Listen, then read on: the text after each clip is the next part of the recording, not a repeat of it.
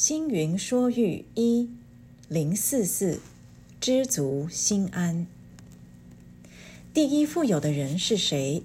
在《佛所行赞》卷五中说：“富而不知足，是亦为贫苦；虽贫而知足，则是第一富。”是贫是富，在于我们懂不懂得知足。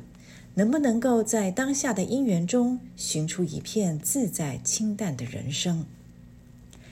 传说八仙当中的吕洞宾有一天从天界下凡来，发心要救度有缘的众生。在半路上，吕洞宾看见有一个少年坐在地上流泪，于是趋前问道：“少年朋友，你为什么哭呢？遇到什么困难吗？”少年叹了口气。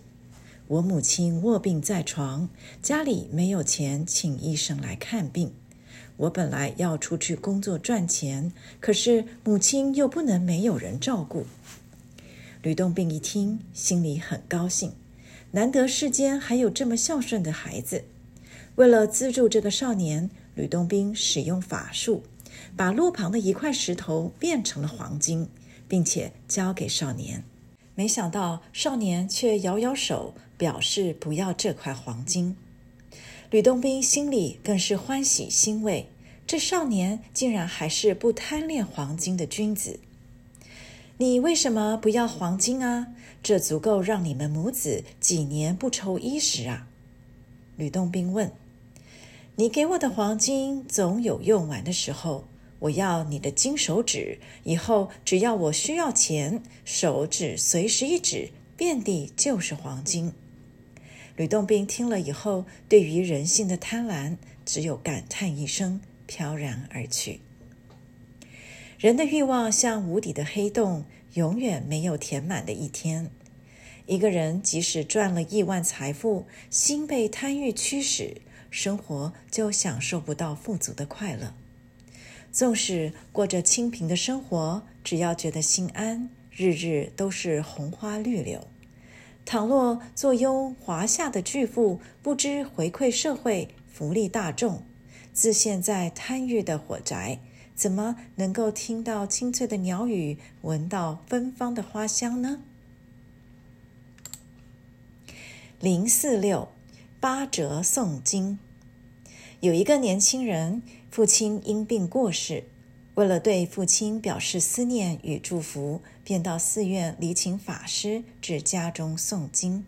佛事开始前，他向法师问道：“请问法师，为我父亲诵一卷《阿弥陀经》需要多少钱？”法师听后心里嘀咕着：“诵经超荐还谈价钱？好吧，既然你都这样问了，我就开个价。”于是法师说：“一千块。”太贵了吧？可以打个折吗？八折，八百块可不可以？法师一听，深不以为然，还要要求打折扣。但人回答：“好吧，打折就打折，八百吧。”两人谈妥以后，法师便开始诵经。经文奉诵完毕，接着法师又为亡者祈愿祝祷。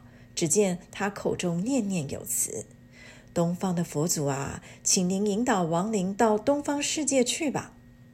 跪在后方的年轻人一听，却是满脸疑惑，拉拉法师的衣角说：“哎，师傅，人家都希望到西方极乐世界，您怎么要我的父亲到东方世界去呢？”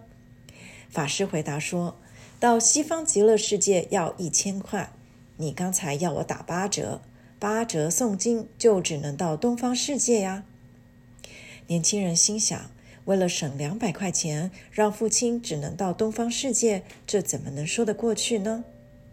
算了，我再加两百块，请您重新祈求，让我父亲到西方极乐世界吧。于是法师重新祈福：西方的佛祖啊，现在这个年轻人改变心意，又加了两百块钱，请您把亡灵带到西方极乐世界去吧。这时，棺材里的老父亲忽然一跳而起，指着儿子大骂：“你这个不孝子！为了省两百块钱，让我一下子跑到东方，一下子又跑到西方，来回奔波很辛苦，你知道吗？”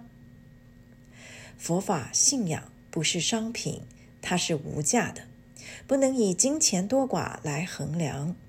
所谓人有诚心，佛有感应。